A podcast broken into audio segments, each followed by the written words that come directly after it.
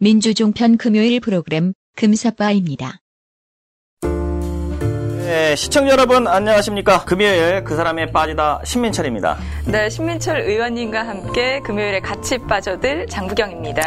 다음 주부터는 더불어민주당 경선이 3월 27일 호남을 스타트해서 충청, 영남, 4월 3일 수도권 강원에서 실시되는데요.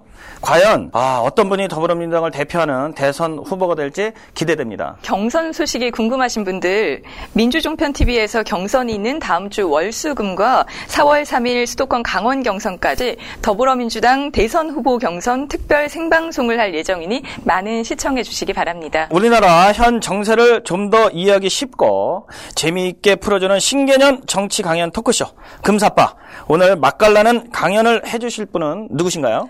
포스코와 LG 출신의 스마트한 분이시죠. 한편에서는 ICT와 경영 혁신, 스마트 분야의 최고 전문가라고도 불리는 분입니다.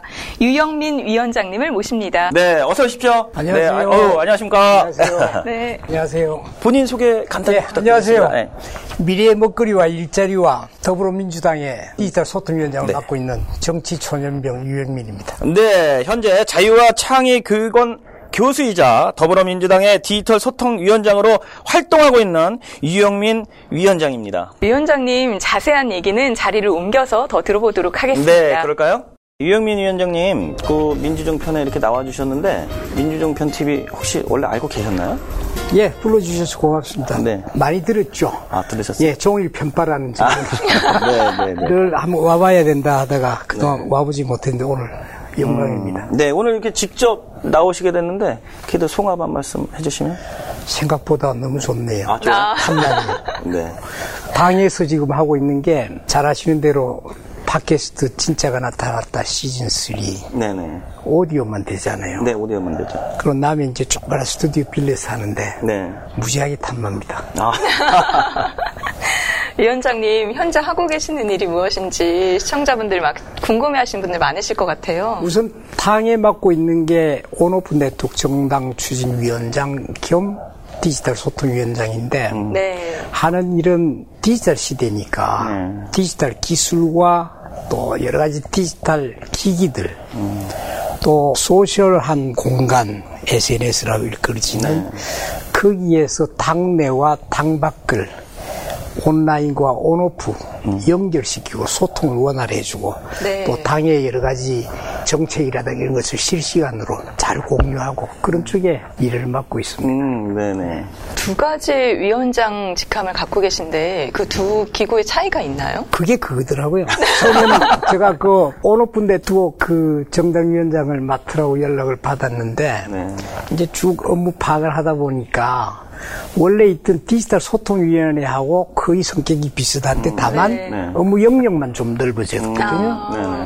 그런 차에 이게 조금 합치는 게 어떻겠느냐 하는 이야기를 제가 꺼냈고 또 당에서도 받아들여 주셔서 당에서 유영민 위원장님의 능력을 알아보신 것 같아요. 원래 그 두 분이 하시던 거잖아요. 그 혼자 다 하신다는 말씀이시죠, 어쨌든. 그런가요? 네. 아니, 당에서 정말 능력을 인정받으신 것 같아요. 네. 감사한 일이죠. 음, 네, 네. 그래서 저희가 이 자리에 모신 거죠. 능력을 알아보고. 유영민 위원장님, 그럼 오늘 매력 포인트, 강연 주제는 어떤 건가요? 모든 대선 후보들이 지금 들고 나온 것 중에 하나가 경제 중에서도 특히 4차 산업혁명 이야기를 하지 않습니까? 네. 근데 그게 저는 이제 4차 산업혁명 그러면 너무 제조업 쪽에 선입견을 가지니까 스마트 시대, 스마트 혁명이 좋지 않겠느냐. 음, 네네. 그래서 스마트 경제, 스마트 혁명, 즉 우리가 생각하는 대로, 상상하는 대로 다 이루어지는 세상이 지금 들어와 있거든요. 네. 그래서 경제도 기존 경제의 질서도 한계가 왔고 새로운 패러다임 시작이 됐고 우리의 삶과 사회와 모든 분야의 산업뿐만 아니라 큰 변화의 축이 이제 소위 4차 산업혁명이라고 일컬어지는데 그 왜 생각하는 대로 이루어지는 세상이 되었는지 똑똑하다고 일컫는 스마트 세상이 뭔지 그 정도 이야기만 뚜껑만 맛보기만 딱 보여드리겠습니다. 음, 맛배기만. 네. 어, 난 재밌을 것 같은 또 기대가 많이 돼요. 또 나오려고. 아. 스마트 혁명에 대해서 정확하게 강의를 해주신다는 것 같아요. 네. 네. 들어가기 전에 그 스마트 세상이라고 하면 뭐 의미가 혹시 어떻게 있는 건가요? 스마트라는 말이 우리말로 하면 똑똑하다는 거잖아요. 네. 그럼 똑똑하다는 기준이 있을 텐데 사람만큼 똑똑한 더 무서운 거는 사람보다도 더 똑똑한 세상으로 가고 있다는 거. 음, 네. 거기에 잘 읽어보면 우리의 먹거리와 일자리가 있고 자원이 없는 우리나라가 유일한 자원이 사람인데 어떻게 보면 지금 스마트 시대 4차 산업혁명 시대는 우리나라에게 주어진 굉장히 소중하고 좋은 기회다. 네. 저는 그런 측면에서 음, 뭐 조금 말씀드릴게요. 아, 네, 알겠습니다. 진짜가 나타났다에도 출연을 하셨었다 그랬죠? 제가 이제 소통위원장을 맡고 있기 때문에 그 운영에 책임을 지고 있죠. 그래서 가급적 안 나가려 그러는데 땜빵으로 나갔죠. 음, 아니 근데 진짜가 나타났다는 또 재담도 좀 있으신 분들을 많이 선호하세요. 기대가 돼요 오늘. 네. 그렇게 하기도 하고 당의 팟캐스트이기 때문에 굉장히 신뢰 있는 정보를 공유해야 되기 때문에 네, 음, 네. 그런 쪽에 의미가 있죠. 네, 좋습니다. 우리도 그 시청자들과 함께 소통하는 방송을 하고 있어요. 네. 지금도 막 이렇게 접속하고 있고 댓글 막 달리는 거 보이시죠? 어려운 거 들어보면 네. 자, 시청자 여러분, 그 방송을 보시다가 궁금한 점이 있으시면 과감없이 질문을 던져주시기 바라겠습니다. 우리 유영민 위원장님께서 낱낱이 알려주실 거죠? 시간이 짧아서 네. 네, 아주 짧은 시간에 엑기스만 뽑아서. 알겠습니다. 그럼 유영빈 위원장님께 여러분 빠질 준비 되셨나요? 지금부터 유영민 위원장님의 강의를 듣도록 하겠습니다. 시청자 여러분, 우리 저 유영민 위원장님 강의에 빠지실 준비 되셨나요? 네, 좋습니다. 저 유영민 위원장님 강의 예, 부탁드리겠습니다. 감사합니다. 오늘 여러분과 같이 나눌 이야기는 네. 생각하는 대로 이루어지는 스마트한 똑똑한 세상에 대해서 이야기를 드리겠습니다. 오른쪽에 있는 상상 현실이 되다는 책이 제가 몇 년 전에 옛날에 상상했던 것들이 오늘날 현실이 되었거나 또 되고 있거나 그걸 봤을 때 미래가 어디로 갈 것인가 하는 그런 책을 쓴 적이 있습니다만은 지금까지 많이 기술과 시장이 달라졌지 않습니까? 그런 측면에서 새로운 이야기들을 업데이트해서 말씀을 드리겠습니다. 제가 민주당의 디지털 소통위원장을 맡고 있기 때문에 조금 당의 이관계 진행상을 공유를 하는 게 좋겠다 해서 당에서 얼마 전에 공식적인 앱을 출시했습니다. 네. 가지고 계신지 모르겠는데 당의 가장 정확한 소식을 실시간으로 그것도 원하지 않더라도 푸시 방식으로 쏘아주는 네. 겁니다. 이 까는 거는 굉장히 쉽습니다. 구글이나 애플의 스토어에 들어가셔가지고 더불어민주당만 치주시면 쉽게 다운받을 수 있습니다.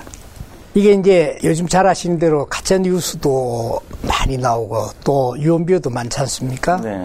그래서 당은 정말 정확하고 또 실시간으로 그런 정보들을 만들어서 띄워주면은 당원들이나 또 여기에 앱을 까신 분들이 그걸 받아봐서 개인이 가져 있는 SNS를 통해서 네. 재가공해서 막 퍼나르자는 네네. 음. 그런 취지에서 앱을 깔았고요. 아, 그래서 원리는 뭐냐면 아주 심플합니다. 모든 정보를 우리가 모두 올리고 올리고 내리고 내리고 하자는 겁니다. 그래서 그게 출발이 앱입니다. 여러분들께서 아마 이번 경선 기간 동안에 지지하는 후보들이 다 다르겠습니다만은 그 지지하는 후보의 가장 생생한 정보를 이 앱을 통해서 받아보실 수 있습니다. 오늘 제 강의 끝나고 나면 다 좀 받아보시기 바랍니다. 네, 네. 본론에 들어가서 여러분 제가 굉장히 뜬금없는 이 질문 하나 드리겠습니다. 스마트폰이 언제까지 갈 것 같아요? 저는 아마 수년 내에 3년 내지 5년 내에 없어지리라고 생각을 하거든요. 어, 그래요? 이것도 상상입니다. 아. 그러니까 이 상상에 의해서 네, 네. 실제 그런 세상이 만들어지고 가고 있는 거거든요. 한번 보실까요? 여러분들 스마트폰에 들어가 있는 게 기본적으로 이걸 구동시켜주는 OS가 있잖아요. 구글의 안드로이드, 애플의 iOS. 그 다음에 또 지금도 수많은 앱들이 올라가잖아요. 그렇게 하고 여러분들이 찍은 동영상, 뭐 영화, 음악, 무지하게 많은 데이터들이 올라가잖아요. 네. 근데 어떤 상상으로 출발하냐면 이게 왜 여기 있지? 빼서 다 어디 보내버리고 연결만 하면 되지 않겠느냐. 왜? 연결이 시대거든요. 그러니까 어디에 보낼까요? 소위 클라우드로 하는 쪽으로 보내버리자. 그러면 우리 스마트폰 전화기에 남는 거는 뭡니까? 깡통만 남죠. 음, 껍데기만. 근데 보아야 되고 데이터를 집어넣어야 되잖아요. 그러면 이 깡통만 남는 스마트폰을 보는 모니터와 키보드 입력 장치 입력하는 것이 우리가 키보드로 치는 것도 있지만 홍채, 눈동자, 음성 이것도 입력 장치이지 않습니까? 거기에 대한 거를 기업들은 찾기 시작을 합니다. 그래서 밑에 보시면은 그러면 보는 화면은 크지야 되는데 어떻게 키울 거냐? 아, 이거는 두루두루두루 말아서 두루마리 식으로 집어넣자. 음, 네. 또는 종이처럼 구겨서 집어넣자. 모니터를. 네네. 또는 여기 스트레치블 돼 있지 않습니까? 스트레칭 하듯이 쭉 늘려주자. 또는 폴더블한 접이식. 이것을 모니터하는 삼성이고 LG가 연구를 하고 그걸 경쟁적으로 막 내기 시작했다고요. 여러분 보셨죠?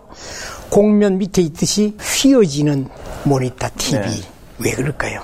이제 깡통만 남으니 보는 거는 나이가 들면 화면이 커져야 되잖아요. 그러니까 뭘 탁 누르면은 14인치가 착 펴지고 찡 들리고 이 상상에서 실제 그 기술이 찾아지게 되고 그런 시장이 그런 제품이 또 나오게 되는 겁니다.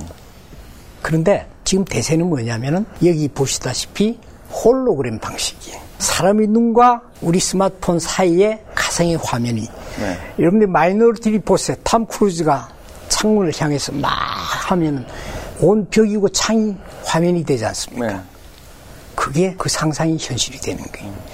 그래서 이 홀로그램에 의해서 키보드도 쭉 나와가지고 그걸로 치고 화면도 눈과 모니터 사이에 대세는 홀로그램입니다. 그게 오늘날 공연에도 적용이 되어져서 실제 가수, 댄서, 오케스트라가 하는 것처럼 보이는데 사실상 그게 홀로그램 가수고 홀로그램 배우고 홀로그램 오케스트라고 그게 현실과 그런 가상이 접목이 되어지는 쪽까지 지금 급격하게 가고 있잖아요.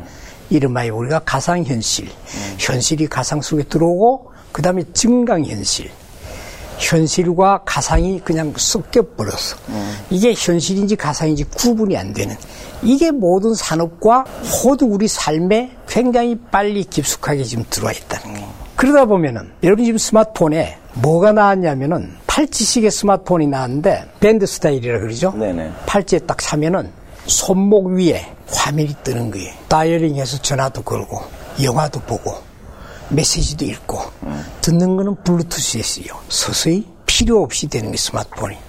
이렇게 갑니다. 그것이 팔찌형의 스마트폰이 지금은 스마트폰을 대용하는 기능과 더불어서 건강 관리를 해주는 쪽이죠. 혈압과 맥박과 운동량을 지가 측정해 주거든요. 네. 궁극적으로는 이 팔찌형의 스마트폰이 우리 건강을 진단해 주고 우리 병을 치료해 주는 쪽으로 급격하게 옮겨가요. 이런 상상으로부터 출발이 되어져서 이 관련한 산업에 영향을 주고 시장에 영향을 주고 우리 삶을 바꾸고 세상을 바꾸는데 그러면 상상한 대로 이루어지는 세상의 근간이 뭐냐? 왜 똑똑하다는 스마트 세상이 됐냐? 그 이야기를 지금 말씀을 드리겠습니다. 제가 굉장히 기업에 있을 때 영향을 많이 받은 분이 에리빈 토플러입니다. 책도 굉장히 정독을 했고, 근데 이분은 예언자가 아닙니다. 어떻게 보면 상상의 대가였던 것 같아요. 이분의 유명한 이야기가 미래는 상상하는 것이다. 예측하는 것이 아니다. 예측되어지는 미래라는 것은 예측된 대로 그대로 하나하나 가면 되잖아요. 네. 그게 아니고 예측이 불확실한 게 아니고 우리 생각, 우리 상상에 따라서 미래는 이렇게도 만들어지고 저렇게도 만들어지고 미래라는 것은 우리 또 여러분들의 상상에 달려 있다. 네. 왜 그럴까요? 지금 시대는 소셜 시대라는 것은 모든 사람이 쉽게 참여할 수 있는 공간이 생겼잖아요. 새로운. 그 참여를 통해서 엄청나게 많은 공유가 폭발적으로 일어나서 그게 또 융합이 되어져서 새로운 지식이 만들어지고 또 지혜가 만들어지는 세상이 된 거예요. 그러니까 과거에 상상했던 것이 현실화될 수 있는 가능성도 굉장히 높아졌고 속도도 빨라진 세상에 우리가 살고 있는 거예요. 그걸 이름하여 요즘 초연결의 세상이다 그러죠. 그 다음에 이 상상이라는 거는 누가 아이디어를 냈어요. 야, 네가 만들어봐. 하던 게 우리가 옛날에 어른들로부터 많이 들어왔잖아요. 지금 시대는 상상한 사람의 몫으로 끝나고 그걸 현실로 시키는 거는 과학기술과 전문가가 또는 기업이 현실을 시켜주니까 나는 상상만 하면 되는 거예요. 잘 아시는 레오나르도 다빈치가 화가이기도 하고 의사이기도 하고 조각가이기도 하고 뭐, 뭐 이분이 만일에 오늘 대한민국에 태어났으면 대학을 갔을까요? 못 갔을까요? 못 갔을 것 같아요. 못 갔으니까 제가 물어봤죠. 근데 제가 생각할 때는 오늘날 대한민국이 필요로 하는 인재상은 네오날드 다빈치와 같은 사람입니다. 밑에 있는 이 그림이 다빈치에서 상상되어진 비행기거든요. 개념도입니다. 근데 오늘날 비행기하고 똑같은 개념이에요. 다만 네오날드 다빈치에 의해서 상상되어진 이 비행기와 낙하산 하늘에 뜨기까지 400년이 걸렸다고요. 그동안에 양력이 발견되어지고 가벼운 소재, 그 다음에 오랫동안 달릴 수 있는 어떤 엔진, 에너지, 아까 말씀드린 오늘날 참여와 공유와 개방의 시대에서 과연 이런 상상이 400년이 걸렸을까요? 융합의 시대에서 아마 몇 년 내에 하늘에 떴을 것이다. 그 정도로 현실화되는 속도와 가능성이 높아졌다는 거죠. 상상한 대로 이루어지는 세상의 중심에는 스마트라는 게 있습니다. 똑똑하다는 것이죠. 그 똑똑하다는 기준이 있을 거 아닙니까? 사람을 기준으로 해서 사람과 같이 똑똑한 더 무서운 거는 지금 가는 속도가 워낙 빠르기 때문에 사람보다도 더 똑똑한 세상으로 가는 것이 지금 두려운 거예요. 그 정도로 우리가 이 속도라는 것이 상상을 초월하는 세상이 지금 들어와 있다고 저는 생각을 하거든요. 근데 사람만큼 똑똑한데 기본적으로 우리가 사람이 오감을 가져 있잖아요. 보고, 듣고, 맛보고, 냄새를 맡고 뭐 이런 거. 그 오감의 기능이 들어가야 사람만큼 똑똑해질 거 아니에요. 네. 우리가 가지고 있는 스마트폰이고 모든 스마트 device라 일컫는 스마트 기기들에 기본적으로 들어가는 센서가 사람의 오감이 기본적으로 들어갑니다. 근데 이미 사람이 보는 것보다 더 많은 것을 정확하게 보고 사람이 듣지 못하는 것까지 스마트 기기들이 듣잖아요. 어느 교량이고 터널이고 조그마한 crack 소리를 가지고 어디에서 나고 곧 교량이 무너질 것이다 등등 예측을 음. 많은 데이터를 가지고 분석을 해서 해내잖아요. 네. 그런데 사람보다도 더 똑똑한 세상으로 가는 거는 인공지능까지 이제 들어가기 시작했다는 거예요. 음. 그 많은 정확한 센서를 가지고 막 무차별적으로 막 흡입하는 그런 빅데이터들을 가지고 소위 deep learning이라는 그런 걸 이용을 해서 사람보다도 더 똑똑한 판단을 하기 시작을 한 거예요. 알파고가 그런 거고. 네. 그래서 거기에 이제 지능이 들어간다. 간단히 예를 들면은 여러분 시리 아시죠? 시리는 우리가 음성 인식이잖아요. 사랑해 그러면은 사랑해라는 말을 알아듣는 것은 음성 인식이에요. 근데 내가 운전을 하다가 뜬금없이 아 배고프다. 그럼 배고프다는 말을 알아듣는 건 음성 인식인데 사고를 하는 거예요. 이 자동차 내비게이션이. 얘가 왜 뜬금없이 I'm hungry 배고프다 이야기할까? 아 시계를 보니까 지금 밥 되구나. 음. 너 식당 찾고 있지 음. 하는 걸 알고 식당에 대한 정보를 주기 시작하는 거예요. 음. 너 오늘 돈가스가 좋겠다. 너 좋아하지 않니? 지나가면은 한 5분 거리에 돈가스 집이 있는데 거기 오늘 가면은 special 메뉴가 뭐고 할인 쿠폰 10%짜리 15%짜리를 오늘 발행한다. 갈래 말래 뭐 대화를 해. 어, 좋다. 그럼 내비가 갑자기 그 식당을 안내를 지가 해주는 거예요. 음. AI, 인공지능이 들어간 거예요. 저하고 지금 둘이를 골프 이야기를 하는 거예요. 막 이야기를 해. 얘가 엿들어. 음성 인식을 가지고 무슨 이야기를 한다는 것을 알잖아요. 네. 골프 이야기를 하구나. 알았어. 이야기하는 도중에 우리 스마트폰 화면에 골프 상품 선전이 올라옵니다. 책 이야기를 하면 책 이야기를 한다는 것을 알아듣고 내가 관심 분야의 책을 소개하기 시작을 하는 거예요. 그게 인공지능 오감이 들어가서 사람보다도 더 똑똑한 세상으로 가는 지금 진입에 있고 그 속도가 굉장히 빨라지고 있다. 지금 근데 댓글 중에 보면 그건 좀 무섭다는 반응들이 올라오고 있거든요. 농담도 못할 것 같다, 무섭다, 뭐 이런 댓글들이 보이거든요. 여러분 스티븐 호킹 박사 잘 아시죠? 네. 몇 년 전에 그 휠체어를 바꿔드렸거든요. 근데 지금까지 휠체어는 그분의 어떤 눈동자 같은 거를 인식을 해서 의사소통을 해서 휠체어가 움직였는데 네. 이번에 바꿔드린 거는 인공지능이 들어가서 네. 목마르다는 생각을 하면은 지가 이 생각을 읽어서 판단을 해서 지능적으로 휠체어가 옮겨가는 거예요. 네. 그랬을 때 호킹 박사가 한 이야기가 야, 너무 편리하고 너무 좋다. 그런데 무섭다. 네. 얼마 있지 않아서 이 인공지능이 진화하는 속도가 사람의 진화보다 훨씬 빠른데 이제는 인간이 인공지능 로봇의 노예가 될 날이 두렵다. 네, 맞아요. 뭐 등등 네. 그런 이야기들이 많이 나오잖아요. 또 그런 영화들도 많이 나오고. 그래서 미국의 인공지능을 연구하는 과학자들이 인류 삶을 위한 연구소를 재단을 하나 만들었어요. 그 이야기가 우리가 인공지능을 연구하되 인간에게 유익된 쪽으로 활용될 수 있는 걸 하자. 그래서 여러분 잘 아는 테슬러, 스페이스X의 창시자인 그 누구지? 도네이션을 합니다. 그게 기금을 내기 시작을 합니다.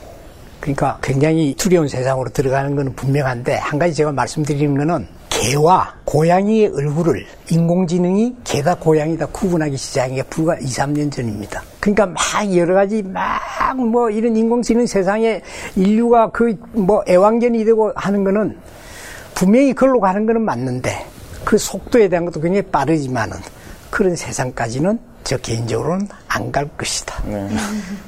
사람이 가지고 있는 고유의 가치가 있잖아요. 네. 우리 직업도 마찬가지인 것 같아요. 인공지능이 사람의 일을 대체하게 되면 우리가 일자리를 뺏긴다 걱정하잖아요. 분명한 것은 지금까지의 일은 사라지는 일들이 있겠지만은 새로운 일들이 많이 나타날 텐데 그 일이 무슨 일일 것이냐는 것은 지금부터 우리가 찾아야 되고 모든 교육도 그런 쪽에 맞춰져야 되겠죠. 네. 질문 타이밍을 조금 놓쳤는데요. 아까 왜 그 생각을 하면 알아차리고 휠체어가 생각하는 방향으로 갔다 그랬잖아요. 근데 요즘 누가 검찰 조사를 받고 있어요. 그게 지금 빨리 됐다면 그 뭐 범인을 잡거나 유용하게 쓰이지 않을까. 제가 요 도표 가지고 같이 설명을 드릴게요. 네, 알겠습니다. 근데 진- 진도 좀 나가야 되는데, 댓글 예. 중에 하나가 네. 그네 머리는 해킹해도 모를 듯 이런 말.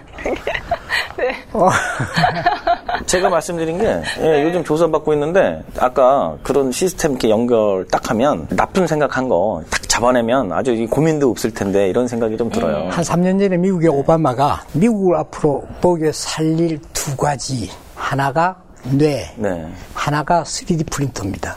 3D 프린터. 3D 프린터 왜 뇌냐? 우리 몸무게의 2%에 불과한 뇌가 피와 산소 굉장히 많은 걸 소비하고 또 이게 망가지면 가잖아요. 근데 그런 측면에 뇌를 극복하자는 것도 있지만 그 뇌를 극복하자는 것 중에 생각을 읽어내는 거 기술이 있습니다.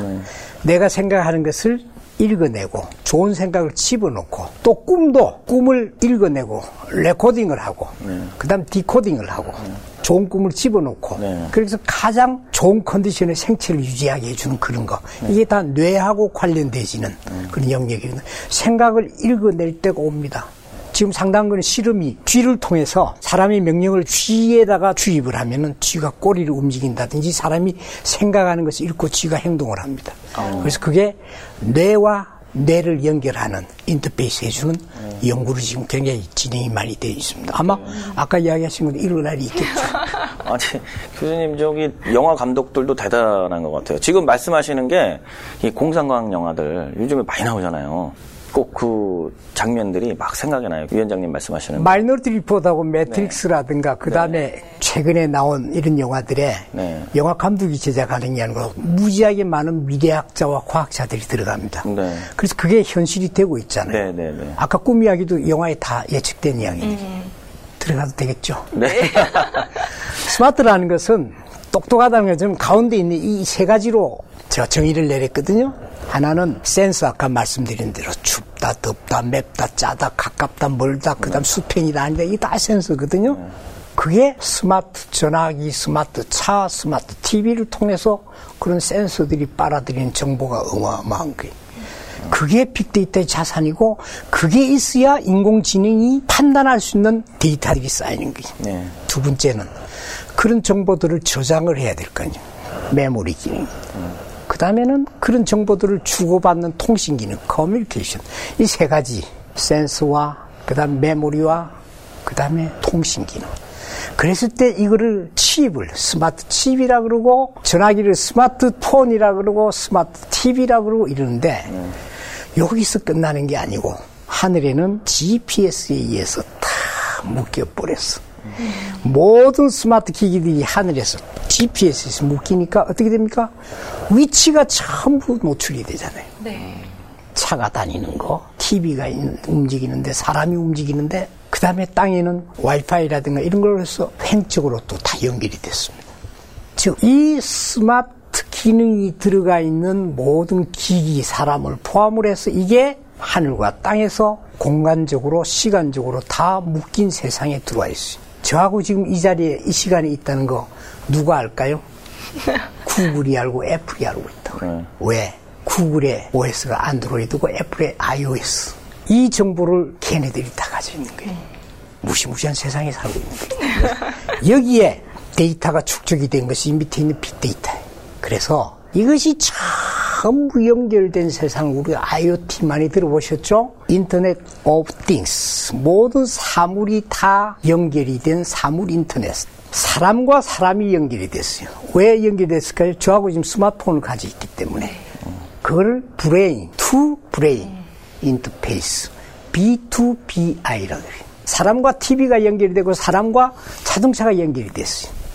자동차와 TV는 machine이잖아요. 기계잖아요. 네. brain to machine interface B2MI 자동차와 TV와 모든 이런 기기들이 서로 다 연결됐어요.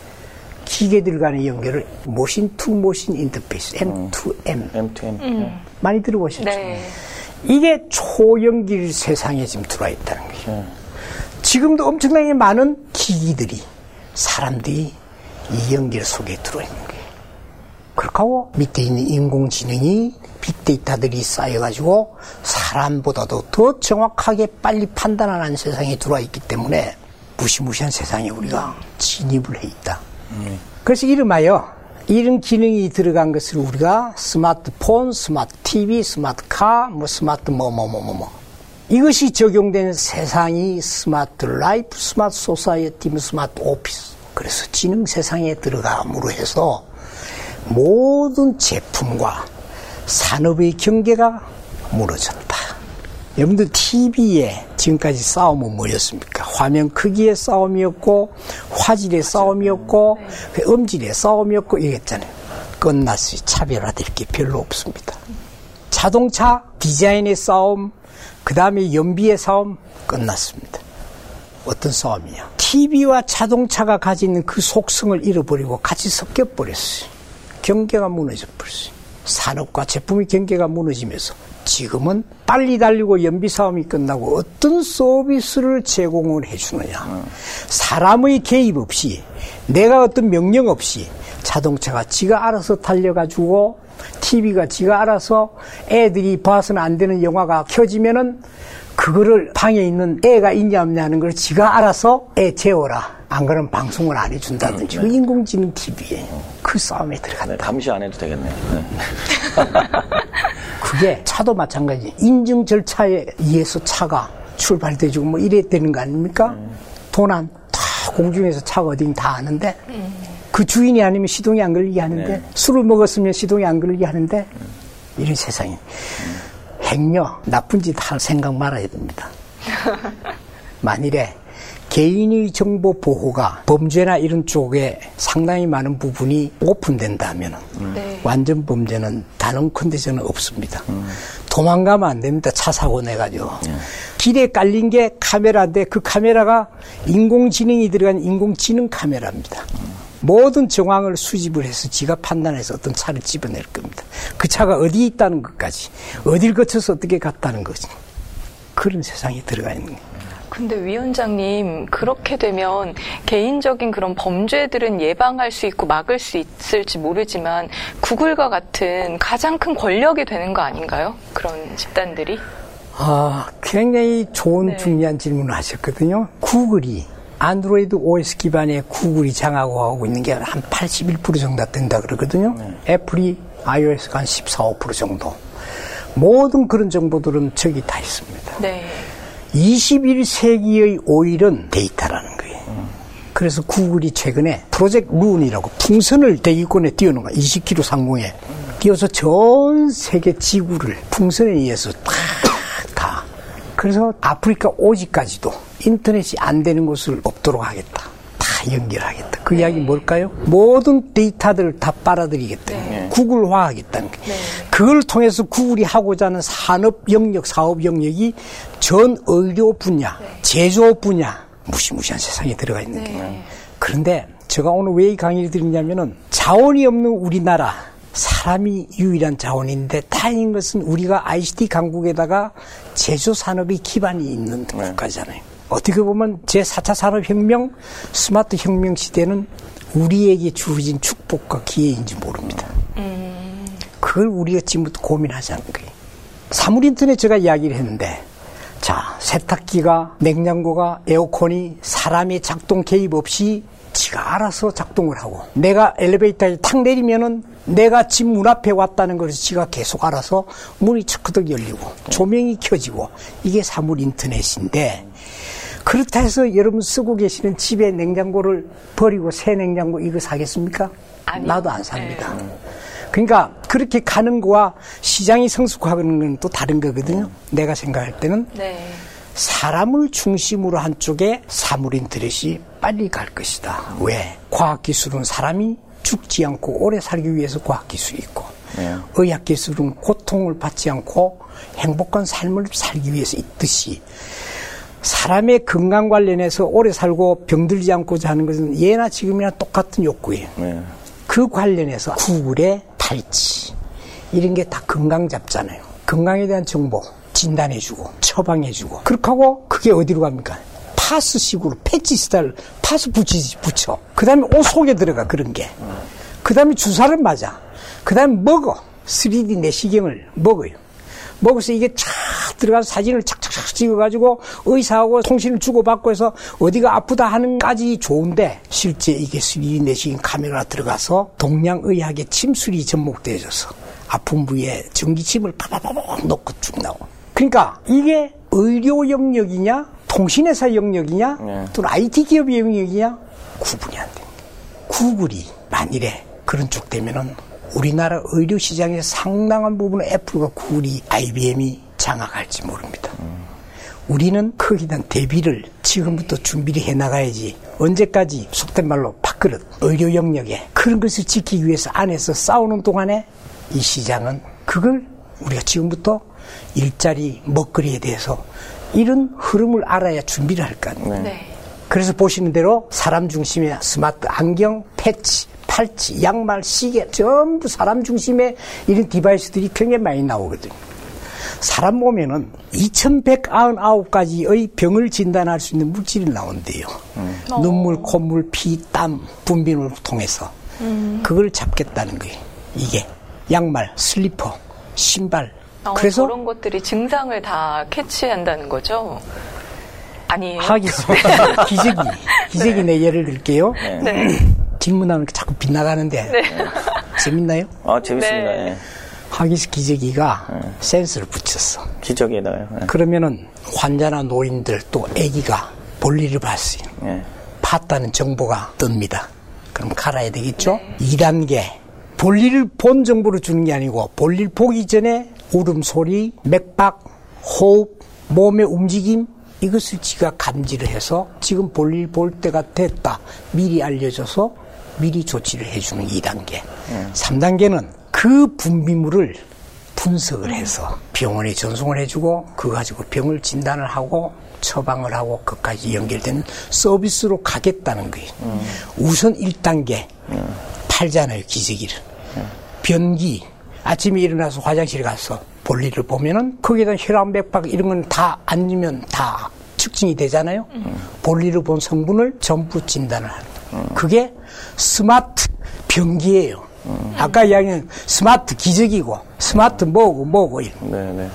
그래서 이 스마트 기술이라는 것은 기존 IT와 새롭게 등장한 기술 요소들이 융합을 통해서 폭발적으로 진화를 하고 모든 산업과 이것이 융합이 돼서 새로운 부가 가치 value를 만들어내고 또 새로운 시장을 만들면서 지속적으로 발전해 나가는 사람이 예측할 수 없는 무지하게 빠른 속도로 발전해 나가는 기술을 우리가 스마트 기술, 똑똑한 기술이라는데 이게 옆에 보시듯 스마트 교통, 국방, 보안, 금융, 의료 전 영역에 우리의 삶과 세상을 지금 바꾸고 있다는 거예요. 그래서 도시도 이제 스마트 이 자체가 경제거든요. 스마트 경제 도시라는 것은 모든 산업과 디지털 기술이 다양한 형태로 융합하고 지능화 AI 지능이 들어가서 새로운 경제 가치를 만들어서 미래의 우리 먹거리와 일자리를 만들므로써 국민과 더불어서 세계 경제 활성화의 중심이 되는 스마트한 대한민국 스마트한 도시. 이게 더불어민주당의 대선 후보들도 지향하는 바가 저는 이것이라고 생각을 합니다. 샌프란시스코 예를 들겠습니다. Change the world from here부터 세상을 바꾸자. 경제가 풍요지으려 하면은 이 도시에 사람이 많이 몰려와야 된다. 결국엔 사람이다. 그래서 기업들의 허브이기 전에 우리가 공장 짓고 기업을 유치하고 이러기 전에 사람들의 허브가 되어져야 된다. 도시가 사람이 막 몰려오도록. 그래서 실리콘밸리가 단내 붕괴가 어려울 때 샌프란시스코 도시는 비었다고요. 그래서 거의 공짜로 회사를 유치하기 시작을 했어요. 구글이 그 인근으로 오게 되고 여러분 잘 아시는 공유 경제의 대표적인 우버라든지 또는 에어비앤비 같은 회사가 공유 경제가 여기서 태동합니다. 그러니까 자연히 전 세계에서 사람들이 많이 몰려와 몰려오게 되니까 스타트업 기업의 중심이 실리콘밸리에서 샌프란시스코 이동해 오고 전 세계에서 전시, 관광, 기술 연수 등을 통해서 샌프란시스코가 매어 터지기 시작하고 그 인근에 있는 관광 자원들과 연결이 돼서 스타트업 기업들도 늘어나고 이게 스마트 똑똑한 이 중심에서 잡아준 경제의 모습이고 그게 나타나는 게 도시고 우리도 제가 생각할 때는 우리나라가 충분한 잠재력이 있는 게 인프라가 좋잖아요. 우선 인력이 있잖아요. 지금 시대가 그것만 있으면 되는 시대예요.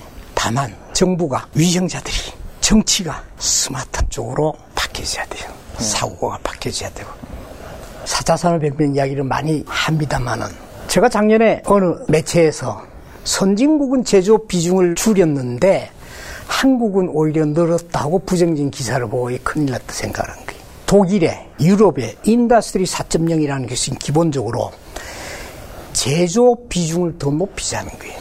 그래서 해외로 나가 있는 공장 산업들을 다시 본국으로 끌어들이자는 거예요.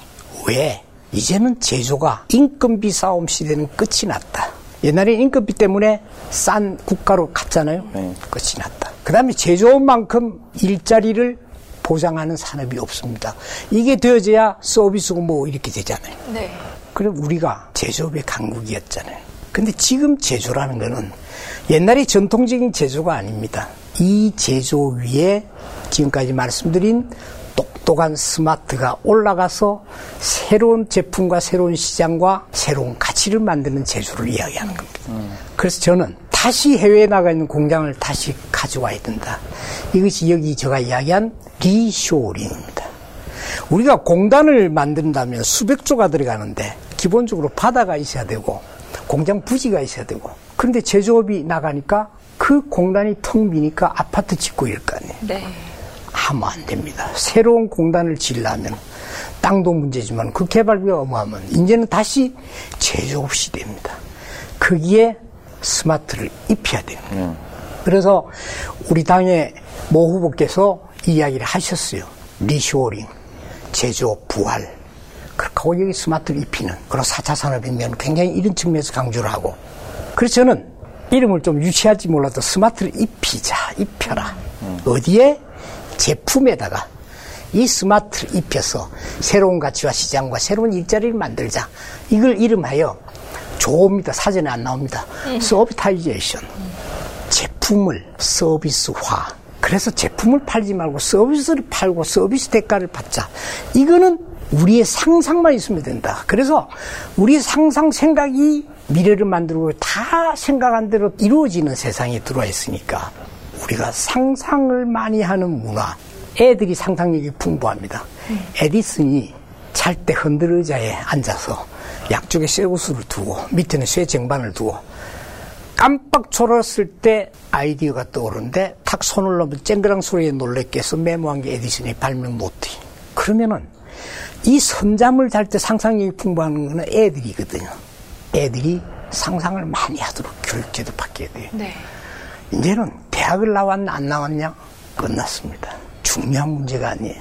대학도 대학 교육을 어떻게 할 거냐, 대학을 어떻게 제도를 대학 가는 쪽에 맞춘 게 아니라 대학을 안 가도 되는 쪽에 초점을 맞춘 모든 제도와 그런 생각들을 발상의 전환이 필요할 때가 됐다. 상상만 있으면 이 서비타이제이션이 가능합니다. 그래서 제품과 서비스를 결합해서 제품의 서비스화 또는 제품을 파는 것이 아니라 서비스를 팔자. 새로운 가치를 만들고 새로운 시장과 일자리를 그래서 만들자. 하는 간단히 말씀을 예를 들게요. 이게 약병이에요. 이거 돈 얼마 하겠어요. 여기에 약 먹을 때 되면은 신호를 주는 거예요. 약 먹을 때 됐다 깜빡깜빡 비리를 약을 안 먹으면 쎄 시끄럽고 난리가 나. 그 다음에 약안 먹었으면 얘 약 안 먹었대요. 가족들하고 병원에 일러 바쳐. 그 서비스 해주고 월 15불 받아요. 약병 파는 거 아니고. 통신회사에서 하는 거예요. 포크. 포크 파는 게 아니고 이거 먹고 몇 분 씹고 1분에 몇 회 포크질을 하는지 전부 식습관에 대한 패턴을 분석을 하고 식생활에 대한 건강에 대한 진단을 하고 그 지도를 해주는 거예요. 그래서 이 포크에다 이제 센서가 뭐 붙냐면은 김치를 탁 집어 먹으면 야 스톱 삐 울려 먹지 마. 그 소금기가 얼마 있어가 너 못 먹으면 안 돼. 한쪽 먹었어. 점심에는 오늘 김치 먹으면 안 돼 하는 걸 처방해 주는 거예요. 포크 파는 게 아니고 이 서비스 대가를 받는 거예요. 네. 슬리퍼 아까 이야기했죠? 신고 다니는데 앞 뒤꿈치 발끝 뒤꿈치에 압력을 가지고 건강을 체크하고 보폭 걷는 스피드. 아침에 8시에 일어나서 화장실을 가시는 어른인데 안 일어나서 움직임이 없어. 신을 안 신었어. 옆집 젊은이한테 그 케어하는 사람한테 정보를 좀 가봐라. 그렇게 연결해줘. 병원하고도 연결이 되고 그렇게 하고 그 케어해주는 젊은이에게는 어떤 세제 혜택을 주고 이게 국가적으로 할 수 있는 프로그램하고도 연결될 수 있는 것들이. 그 다음에 노인들한테 이런 것을 줘가지고 신발에다 이런 걸 줘서 하루에 운동량이 얼마나 되고 텃밭에서 야채하고 뭐 이렇게 해가지고 협동조합 만들어가 팔기도 하고 그거 먹기도 하고 운동량하고 일한 것을 측정해서 거기에 따라서 바우처를 주고 예? 뭐 그런 연계를 할 수 있는 거잖아요. 노인들에게 일자리도 주고 운동을 촉진시켜서 병들지 않게 해서 사회적 비용을 줄여준다든지. 아까 기저귀 이야기했죠. 구글이 신발 회사가 아니잖아요. talking shoes. 아디다스로부터 신발을 납품 받아가지고 신발을 파는 게 아니고 이 신고 다니면 talking shoes 신발이 말을 해. 어디 앉아 있으면 야 지겹다 그래. 아 운동하라구나. 알았어 가. 그러면 이쪽 길로 가면 야 이 길보다는 왼쪽 길이 훨씬 바람이 신선하고 공기가 신선하단다. 그쪽으로 가. 또 앉아서 야 5분만 더 해. 뭐 계속 그림을 대하고 처방을 해줘. 그 서비스 받는. 구글이 하는 거예요. 아디다스가 하는 게 아니고 나이키가 하는 게 아니고 구글이 이 신발을 그러면은 이 신발 팔아서 얻는 가치가 아디다스가 많이 먹게요, 구글이 많이 먹게요. 당연히 구글이 많이 먹을 거 아니에요. 그래서 저는 이거를 서비스를 입혀라. 스마트를 입혀라. 우리의 삶에, 우리 모든 제품에, 우리 산업에, 우리 국가에 모든 서비스를 입혀서 새로운 시장을 만들고 새로운 부가가치를 만들고 그 출발은 상상이다. 이것이 이름하여 스마트 혁명 또는 제조 영역 경우는 4차 산업혁명 여기에 우리나라의 미래 일자리 먹거리가 있다. 지금이 이 시대가 우리에게는 굉장히 좋은 기회다. 다만 발상의 전환이 필요하고 모든 것을 기본부터 새로이 보고 아마 다음 정부가 되면은 이런 쪽에 굉장히 많은 관심 내지는 실제 많은 정책들이 말로만 창조 경제가 아니고 이빨만 가지고 나으리라고 저는 기대하고 그런 쪽에 저도 많은 아이디어와 의견도 보태고 그렇게 하겠습니다. 네. 이상 저 강의는 마치겠습니다. 어, 네. 장시간 죄송합니다. 아, 그래서 어. 아, 너무 재밌었어요. 그렇죠? 네. 아니 저기 듣다가 너무 재밌어서요. 저는 질문도 못 하고. 어, 저도요. 예, 제 위원장님 말씀하시는 거 들으면서 그 동안의 영화. 영화 장면도 지금 스쳐가고 네. 있고 그 다음에 앞으로 미래는 어떻게 될까 막 이런 것도 지금 생각하게 되고 어우, 아주 그냥 그 유익한 시간이었습니다. 열심히 하셨네요. 어, 근데. 위원장님 제가 네. 들으면서 한 가지 우려가 됐던 건 제품이나 그런 걸 생산하고 뭐 서비스를 제공하고 이런 일들은 어쩌면 사업을 하거나 이런 사람들이 접하기 쉬운 부분들인데 만약에 스마트 세상이 돼버리면 그 정보를 갖지 못한 사람들 그러니까 빅데이터를 운영하고 이런 거는 어찌됐든 일반 사람들이 접근하기 힘든 부분들이잖아요. 그러니까 전문 인력들에게만 오히려 그 기회의 장이 넓어지는 거 아닐까. 저는 그렇게 생각하지 않는 이유를 말씀드리는데 네. 우리가 젊은 사람 몇 명이 어르신 몇 명을 부양을 해야 되는데 이런 이야기 많이 하잖아요. 네. 지금 스마트 시대는 정년이 없습니다. 어떻게 보면은 지금까지 살아오면서 각 분야의 전문성과 지식이 많은 사람들이 정년 없이 지식 자산화 할 수 있는 네. 세상입니다. 그 다음에 지식 자산을 이야기했는데 그런 아이디어 상상들이 왔을 때 이게 뭔가 가치로 전환을 해서 보상을 해줘야 될 거 아니에요.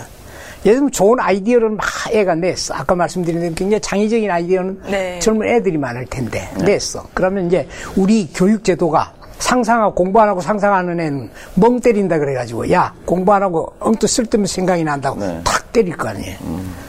그런 세상이 아니잖아요. 네. 그러면 그런 상상을 하고 어떤 아이디어를 내면은 거기에 대해서 우리가 데이터베이스화해서 그걸 국가가 등록을 받아주는 게 해서 그런 것을 쫙 아이디어 상상 또 중복되는 거는 누가 그 비슷한 것을 했다는 것도 알려주고 그렇게 해서 지식 자산화를 만들어주는 게 네. 이 아이디어가 어디에 쓰여져서 어떤 가치를 만들어내서 그럼 거꾸로 그것을 평가해서 개인에게 보상해주는 시스템까지 국가가 준비를 해야 됩니다. 예를 들어서 기업의 예입니다만은 모 회사는 아이디어 LG라는 LG입니다. 모 회사가. 그 내용이 뭐냐면은 우리 회사에 좋은 아이디어를 주면은 그게 제품에 반영이 되어지면은 매출액의 맥시멈 7%까지 그 관련되는 사람에게 나눠주겠다는 겁니다. 근데 그런 기업들이 앞으로 많이 늘어날 테고 또 늘어나야 되고 국가적으로도 그런 부분에 대해서 지식 재산에 대해서는 인정해주는 문화도 빨리 바뀌고 실질적으로 그런 시스템이 가동돼야 됩니다. 네. 네. 강의하시는 동안 시청자분들이 몇 가지 질문도 또 네. 보내주셨어요. 그래서 또 그것도 좀 질문도 드리고요. 질문 드리기 전에 네. 어, 종이배님, 문지기님 화살촉을 이게 계속 이게 날려주고 계십니다. 이 화살촉은 환금성이 있는 거 혹시 알고 계신가요? 네, 네. 지금 우리 저. 네, 계속 위원장님 말씀하실 때 강의가 좋았는지 계속 날라오고 있습니다. 고맙습니다. 많이 쏴주십시오. 자, 또 질문 몇 개 왔는데요. 네, 이 중에 눈에 띄는 게 느름님께서 주셨어요 질문을 유영민 위원장님이 민주당에 오셔서 가장 바꾸고 싶은 IT 기능은 무엇인지 궁금합니다 이렇게 질문 주셨거든요. 정당 자체가 좀 유연해졌으면 좋겠다. 아, 유연해졌습니다. 예, 유연해진다는 것은 네. 서로 섞여야 되잖아요. 네, 네. 근데 아직까지는 우리 문화적인 것도 있고 네. 정당의 민주당만의 이야기는 아닌 것 같고 너무 폐쇄적이라 그럴까요? 음, 지금의 시대는 참여와 공유와 개방의 시대잖아요. 네. 그래서 저는 그런 것이 좀 많은 이야기들이 섞여져서 개방이라는 것은 뭐냐면은 내 것을 개방하는 것도 중요하지만은 남의 것을 받아들이는 오픈 열린 마음이 중요한 거거든요. 네. 그래서 역시 그런 쪽에 시스템적으로 소통의 공간을 좋은 의견들이 섞여지고 받아들일 수 있고 인정해주고 이런 것들이 평당원들 일반 국민들이 그런 압력 행사를 정치인들에게 해야 될 것 같아요. 네. 정치인들이 바뀌기가 쉽지 않을 것 같아요. 그 그러니까 결국 아마- 우리 국민들이 몫이 아마 지금 정권 4년 동안 보셔서 그런 마음이 더 드셨을 것 같아요. 아, 저는 이번 저 박근혜 정부 4년 동안 얼마 전에 이제 탄핵됐지만, 아, 지금 위원장님 말씀이 지당하신 말씀이라는 걸 저뿐만 아니라 국민들이 다 느꼈을 거라고 생각하고요. 위원장님 말씀 명심하고 저도 기초의원으로서 아, 명심하고 또 시청자분들도 잘 들었으니까 또 다른 거 하나 또 소개해 드릴까요? 친노 친문 파이팅 그 아이디 쓰시는데요. 빅데이터 분석으로 국가 정책에 반영할 수 있을까요? 이런 질문하고요. 빅데이터를 가지고 국민을 통치하면 부작용은 없을까요? 이렇게 두 가지를 질문하셨어요. 예. 빅데이터에 의해서 통치라는 말 자체가 잘못된 거 예. 통치를 한 아니잖아요. 네, 정책 반영. 반영이죠. 그러니까 굉장히 지금 중요한 말씀 하셨는데 네. 이제는 모든 이런 시스템들이고 이런 세상이 정치를 국민들이 참여해서 할 수 있게끔 지금 돼 있습니다. 네.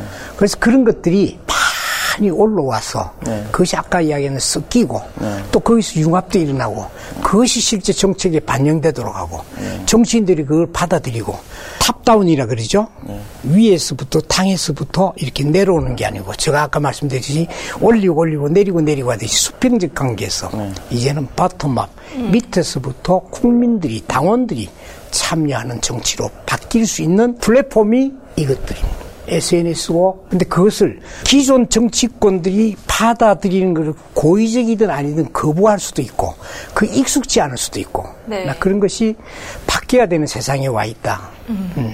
말씀 듣다 보니까 그러면 지금 한창 우리 더불어민주당에서도 경선하고 있잖아요.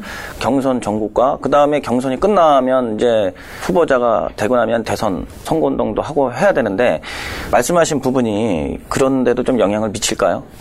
저는 미쳐야 된다고 보는데 네네네. 앞으로 우리의 숙제일 것 같습니다. 지금까지는 그런 거 하기에는 물리적인 시간도 짧았고 네. 지금까지 그런 거 안 해왔기 때문에 그러나 다만 이번에 경선 과정에 참여하신 214만 명 정도 네. 되시는 분들은 계속 대선까지 그분들이 우리의 우군으로서 가져가기 위해서 아까 제가 앱도 말씀드렸고 네. 또 그분들을 통해서 계속 Yellow ID가 아시죠? 네, 알고 있습니다. 카카오의 Yellow ID 같은데 가입토록 권유하고 네. 그분들에게 계속 후보자의 어떤 정책, 당의 그런 걸 계속 쏘아주고 네. 그러면서 소통하고 그런 쪽에 굉장히 활발하게 지금 학과 준비를 하고 있습니다. 네, 그러니까 영향을 많이 미칠 거다. 저는 말씀이죠. 그렇게 봅니다. 네, 네. 네, 부하곰님이 질문 주셨어요. 예. 개인정보 유출은 어떻게 해야 하나요? 삼성TV도 해킹 당하는데 이런 질문이거든요. 그러니까 개인정보 부분에 있어서 우려하시는 부분들이 많은 것 같아요. 이거에 대해서 어떻게 생각하시나요? 그건 뭐 네. 특별한 사안을 가지고 이야기하기는 그렇고 전체적으로 말씀드리면은 이런 세상에 가면 갈수록 소위 해킹을 비롯한 보안 문제 있잖아요. 네. 굉장히 중요해집니다. 그래서 산업으로 보면은 아까 말씀드린 이런 세상 가는데 우리의 미래 먹거리와 일자리가 있는 거와 이면에는 이 해킹을 비롯한 보안 관련한 시장은 영원히 갈 겁니다. 그러면서 그 속에는 가장 개인의 하고 관계되는 게 우리가 프라이버시에 대한 개인 정보에 대한 이런 문제잖아요. 네. 굉장히 참 염려스러운 게 미국의 구글이 우리가 다니는 정보들을 다 가지고 있잖아요. 네. 몇 시에 어디를 다녔고 그래서 수를 당했잖아요. 수집을 못하게. 근데 OS를 가지고 있는 예를 들면 여러분들 구글에 그런 것을 동의하지 않고 그런 쪽에 내가 아이디가 등록이 되지 않는 상태에서 구글 그 스마트폰에서 제공하는 서비스를 받을 수 없는 게 거의 다잖아요. 그러니까 개인정보 보호에 대해서는 굉장히 염려스러운 게 많습니다. 그런 세상에 있는 게 사실이고. 그러나 이런 세상에 있는 한은 네. 어쩔 수 없이 감내해야 되는 것도 있을 수 있고. 뭐, 그죠. 구독이 무서워서 장 못 담그면 안 되니까 또. 그러나 하여튼 그런 부분은 또 먹거리로 보면은 그 부분도 우리의 하나의 먹거리, 네. 일자리에 굉장히 좋은 기회는 주어지고 있다. 보안 음. 관련해서.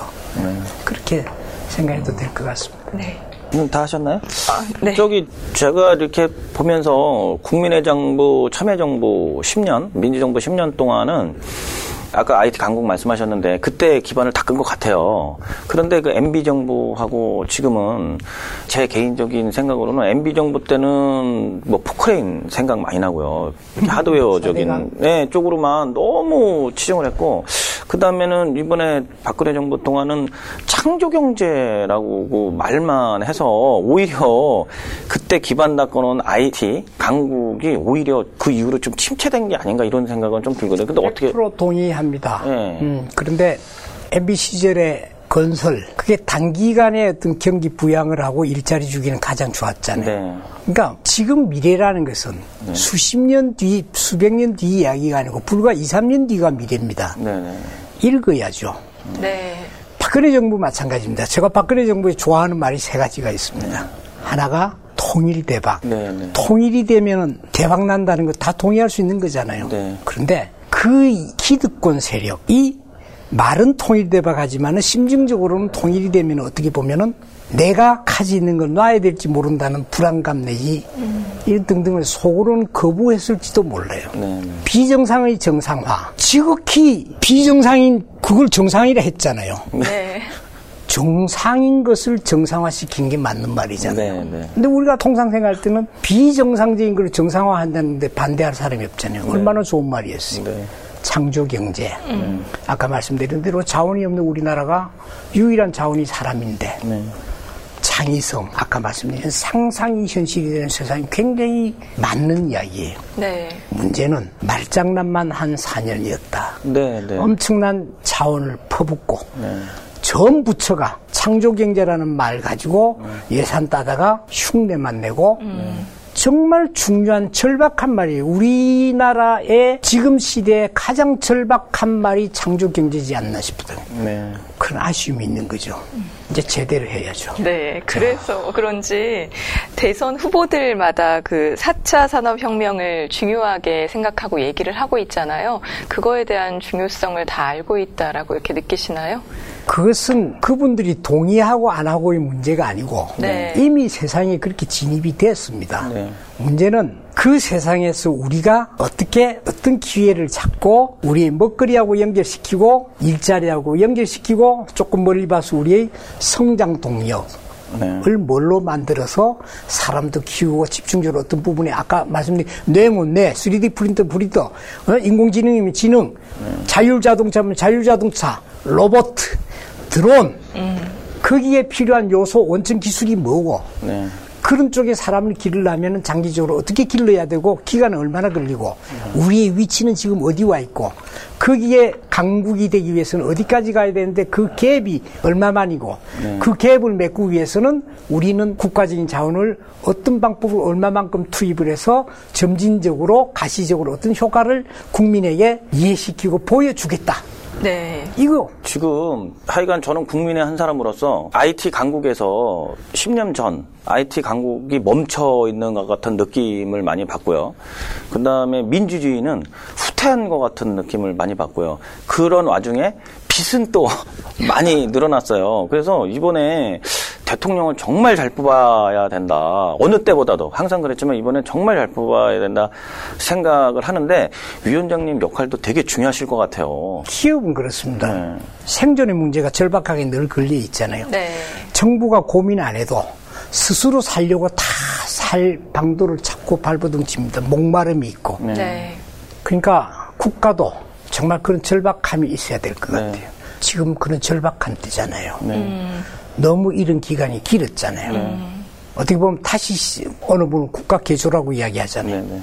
그럴 정도로 그걸 우리가 펀더멘털하게 기본부터 리싱킹하자. 그 혁신의 기본이 근본부터 다시 생각을 새로 보자. 네.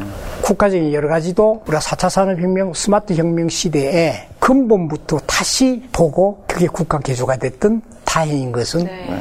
우리가 좋은 사람들을 가지고 있잖아요. 네, 네. 네, 맞습니다. 그래서 이번 대선도 정말 그렇게 치열하게 뽑아야 되지 않나라는 생각 들거든요. 하셔야 됩니다. 네. 이 중에 바이 담비님이 아이디 불러주시면 뭐 화살촉 쏘고 싶어요 이런 댓글 주셨어요. 바이 담비님 많이 쏴주세요. 네.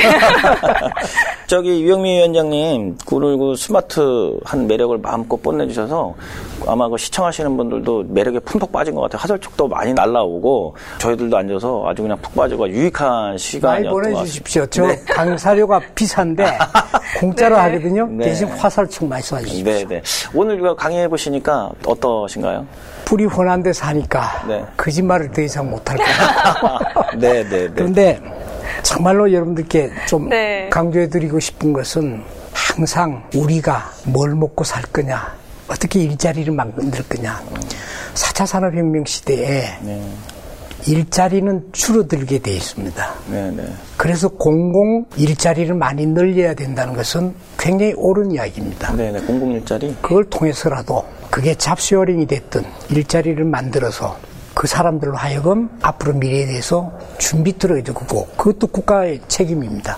새로운 일자리를 끊임없이 만들어주고 모든 것을 우리가 뭘 먹고 살 거냐 네. 네. 어떤 일자리를 만들 거냐 이게 국가 전체가 정부와 국민이 그런 고민을 많이 하는 경상도 말로 야 우리 뭐 먹고 살래 네. 이런 것이 화두가 됐으면 좋겠어요. 네. 네. 지금 또 온돌님이랑 MPM님도 화살촉 많이 쏴주셨거든요. 감사합니다. MPM님은 골드 네. 화살촉이에요. 그 100개 이상 쏴야, 오. 네. 빨간 화살촉만 날라오는데 100개 이상 쏘면 황금 화살촉이 날라오는데 예. 황금 화살촉 날라왔다. 네. 네. 이 말씀 드리겠습니다. 네, 다음에 어쨌든- 또 합시다 그러면. 네. 네, 네. 기회 되면, 네, 기회 되면 진짜, 예, 오늘 또 다 못하신 거 더 했으면 좋겠어요. 강의 들어보니까 저도 스마트 시대에 발맞춰 살아야겠다 이런 생각 들거든요. 오늘 위원장님 강의 들었는데 한 줄로 정리를 해주시면 시청자분들이 보면서 이해가 하기 쉬울 것 같아요. 한줄 정리 부탁드릴게요. 4차 산업혁명 시대는 우리 대한민국에 주어진 축복이고 기회다. 네. 음, 지금부터다. From now, from here. 네. 어, 다음 정부가 그부터 하게 될 겁니다. 네. 기대됩니다. 감사합니다. 오늘 그 저기 네. 유영민 위원장님 매력 한 줄평 말씀해 주셨는데 그 이제 저희도 듣고 있었으니까 음. 우리 장부경 아나운서는 또 혹시 한 줄평 말씀하시면 이용환 위원장은 네. 매력 포인트를 한줄 네. 평하자면 유영민은 스마트하다. 아, 네. 네. 아 근데 네. 저도 그 생각을 하고 있었는데 장국영 아나운서가 네. 그걸 딱 말씀을 하셨어. 네. 저도 그러면 유영민 위원장은 똑똑하다. 똑같은 말인가요? 네. 아이고 참. 아, 네, 위원장님 이렇게 즐거운 강의 들려주셔서 고맙습니다. 우리 네. 조홍천 의원이 저한테 늘 하는 이야기가 네네. 영민하신 형님. 어, 종천혜님이 형님 되시나요? 아, 제가 형님이죠. 아, 네, 네. 아주 아. 친합니다. 아, 네네. 아주 아, 귀한 그러시구나. 분이고. 네, 그 제 말씀. 작년에 제가 영입될 때 네 네 네. 일본 표창원부터 시작해서 20분까지 20분. 문재인 대표 시절에 영입됐지 않습니까? 네, 네. 네, 맞습니다. 조홍천 의원님 마지막 번호. 네, 활용 점점.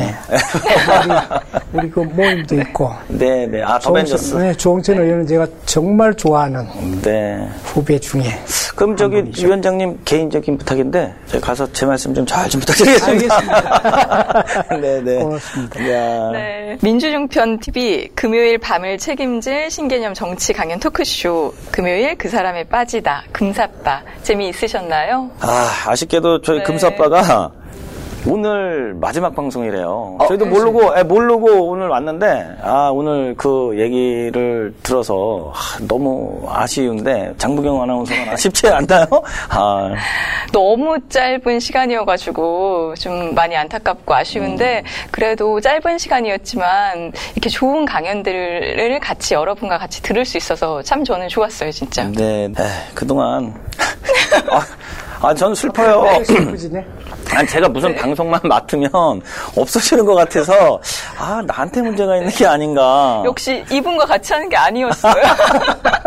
아, 그래도, 예, 네. 저 그동안 이렇게 함께 해주신 시청자 여러분, 네. 감사드리고요. 그래도 다음 주부터는 더욱 유익한 프로그램으로 다시 예, 만나도록 하겠습니다. 시청자 여러분, 아, 슬프지만, 네. 네, 고맙습니다. 다음 주에 다른 프로로 다시 만나 뵙도록 하겠습니다. 네, 고맙습니다. 네, 시청자 여러분 고맙습니다. 고맙습니다. 감사합니다. 네.